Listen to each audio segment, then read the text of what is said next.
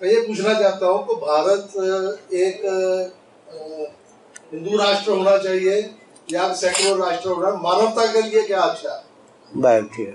क्या नाम है? प्रमोद सहगल। प्रमोद सहगल। सहगल जी सुना आप। मैं DCM higher secondary school Delhi का विद्यार्थी था तो सहगल मेरे फिजिक्स विभाग के अध्यक्ष थे। आजकल जो भारत है, वो विभाजन के बाद का है या नहीं? है। और विभाजन किसके नाम पर हुआ था? दो कौम में। किसके नाम पर विभाजन हुआ था? विभाजन के बाद का जो शेष भारत अगर उसमें हिंदू धर्म के अनुसार शासन हो तो विश्व के सर में दर्द क्यों? मानवाधिकार की सीमा में भी विचार करें तो। ध्यान गया या नहीं? अभी कुछ महीने पहले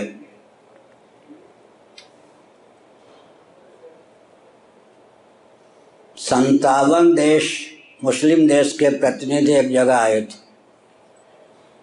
सुषमा स्वराज जी, विदेश मंत्री को बहुत आस्थापूर्वक उन लोगों ने बुलाया था। चिर करके पाकिस्तान उसमें सम्मिलित नहीं हुआ था।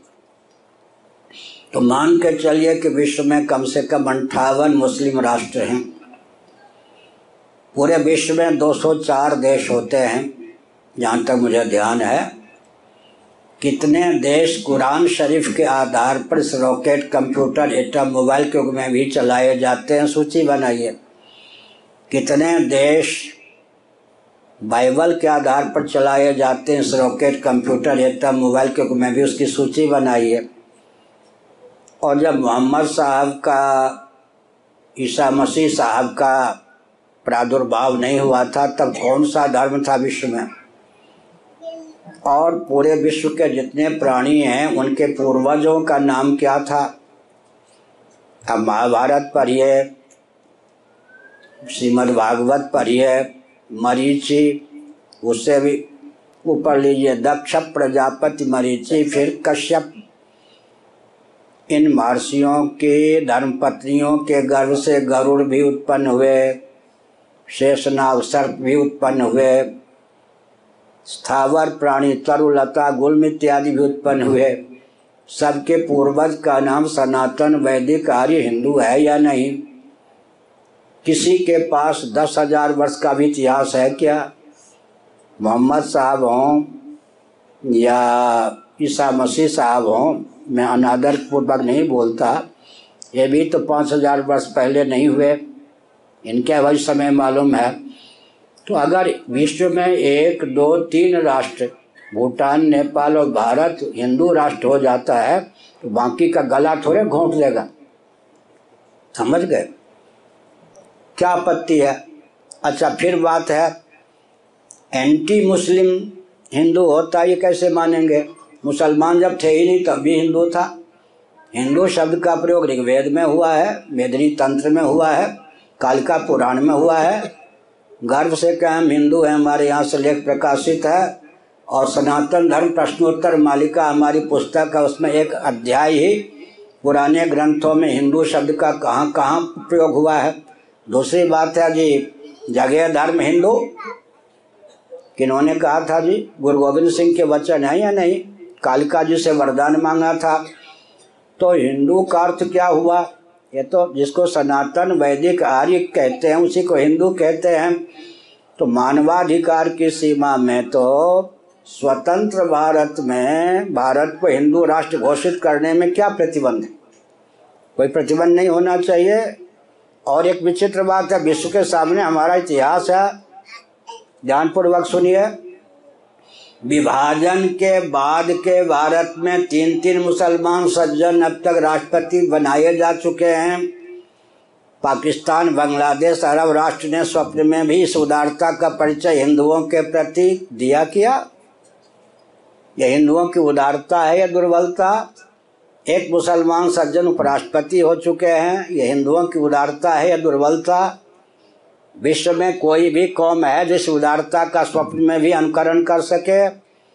एक मुसलमान सज्जन बीपी सिंह के शासनकाल में गृह मंत्री रहे भारत के जिनकी व्यक्ति जम्मू कश्मीर में शासन कर चुकी है कुछ और बोलती हैं। एक मुसलमान सज्जन सुप्रीम कोर्ट के चीफ जस्टिस रहे नरसिंह राव के शासनकाल में। अनेकों मुसलमान सज्जन राज्यपाल, मुख्यमंत्री रहे हैं हैं। इन सबको हिंदुओं की उदारता मानेंगे या दुर्बलता? ईसा मसीह के अनुयायी पूरे विश्व में भटक रहे थे, कोई शरण देने वाला नहीं था।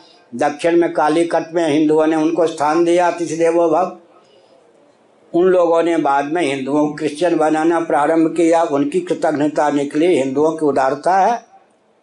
ईसा मसीह के अनुयायी को कहाँ स्थान मिला? विश्व में कहीं नहीं मिल रहा था। कालीकट। मुसलमान जब आक्रांता बन के आए तो अपने, अपनी सीमा में जो कुछ बना किया जब वो शरणागत अति बन के आए दिल्ली में तो उनको आश्रय दिया गया। विश्व में आग को लेकर चारों ओर भटक रहे थे, जहाँ की सोनिया जी हैं ईरान। पारसी लोग आग को लेकर घूम रहे थे, कोई आश्रय देने वाला नहीं था। उस समय जो द्वारका के शंकराचार्य थे, एक क्षेत्र में भ्रमण कर रहे थे। यादव राजा ने कहा, ये सब अग्नि के उपासक हैं, घूम रहे हैं। विश्व में कहीं इनको स्थान नहीं मिल रहा। अपने देश से खदेड़ दिए गए हैं।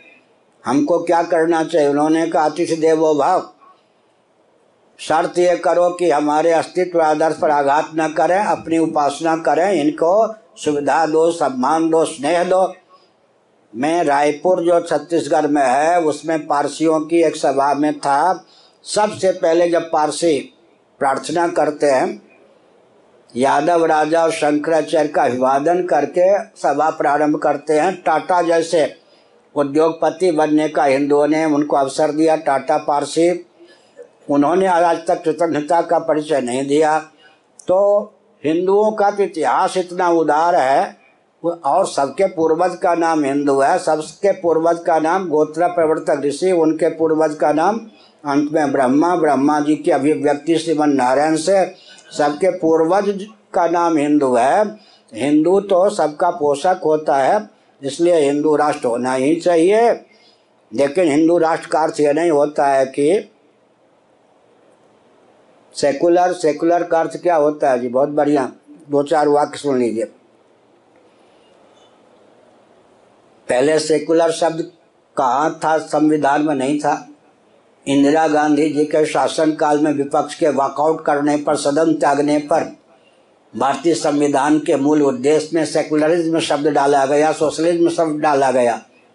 भारतीय संविधान उठा के देखिए, आजकल जजों को, वकीलों को भी प्राय नहीं मालूम। है भारतीय संविधान के मूल उद्देश्य में फंडामेंटल जो रूल्स हैं, उससे पहले उद्देश्य होता है, उद्देश्य में तीन शब्द इंदिरा गांधी जी ने विपक्ष के वॉकआउट करने पर डलवाया, उसमें सेकुलरिज्म सोशलिज्म शब्द भी है एक भारत की अखंडता को लेकर है। इसका मतलब यह है, निर्जल एकादशी करते हैं तो उस दिन जल निरपेक्ष होते या नहीं? और कोई नागा बाबा हैं तो वस्त्र निरपेक्ष होते या नहीं? तो धर्म निरपेक्ष का अर्थ होता है जिसको धर्म नहीं चाहिए।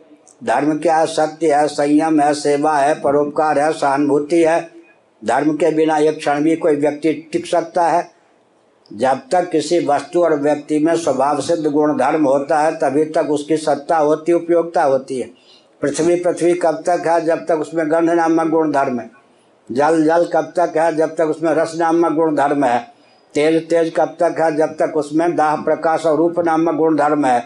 वायु वायु कब तक है जब तक उसमें स्पर्श नामक गुण धर्म है? आकाश आकाश कब तक है जब तक उसमें शब्द नामक गुण गुणधर्म है?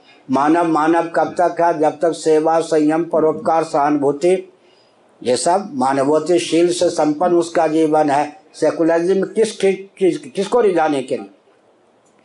हमारी शिक्षा पद्धति हमारी अपनी नहीं, हमारी रक्षा प्रणाली हमारी अपनी नहीं, कृषि गौरक्ष वाणिज्य के प्रकल्प हमारे अपने नहीं, सेवा के प्रकल्प हमारे नहीं, अपने संविधान की आधारशिला हमारी अपनी नहीं, स्वतंत्र भारत में हिंदू एक नंबर का नागरिक नहीं भारतीय संविधान की पच्चीसवीं धारा की ढिज्जी उड़ा करके जैन बौद्ध सिखों को अल्पसंख्यक करके हमसे दूर फेंक दिया गया। इसका मतलब क्या है? काटो काटो, हटाओ हटाओ, अंत में हिंदुओं को अल्पसंख्यक बना के इनको गुलाम बना के इनके अस्तित्व, आदर्श को नष्ट कर दो, यही मानवता है क्या? कोई भी देश कितने वर्षों से परतंत्र क्यों न रहा हो, मानवाधिकार की सीमा में स्वतंत्रता का उसको शाश्वत अधिकार प्राप्त रहता है, कभी अमेरिका भी परतंत्र था। स्वतंत्र होने पर मानवाधिकार की सीमा में अपने अस्तित्व आदर्श मानविंदुओं की रक्षा का शाश्वत अधिकार प्राप्त होता है। लेकिन हिंदू के नाम पर जो कुछ बवाल चल रहा है, रोटी बेटी ये करो, इसका नाम हिंदू धर्म नहीं है। ध्यान ये रखना है, एक बहुत महत्वपूर्ण बात मैं कहता हूँ। सन्निपात रोग से कोई ग्रस्त हो, भूत, प्रेत, पिशाच डाकनी शाकनी का किसी पर उपद्रव हो, उस व्यक्ति के देहेंद्रीय प्राणांतकरण का प्रयोगता रोग होता है। जिसका आवेश है वो होता है। तो हिंदुओं को विचार करना चाहिए कि सौ वर्षों की शिक्षा पद्धति ने तुम्हारे हृदय मस्तिष्क को रहने दिया है हिंदू को हिंदू समझो। हिंदू कहते कहते वही कर बैठते हैं नेता लोग या सामाजिक संस्थान वाले जिससे हिंदुओं के अस्तित्व आदर्श का विलोप हो। इसलिए पहले हिंदू धर्म है क्या? प्रामाणिक रीति से समझकर उसके अनुसार राष्ट्र को हिंदू राष्ट्र बनाने में क्या आपत्ति है? संवैधानिक तो आपत्ति हो ही नहीं सकती है। और सत्ता लोलुपता, दूरदर्शिता के चपेट बाकर जो राजनेता हैं, कुछ भी कहें, हर हर महादेव।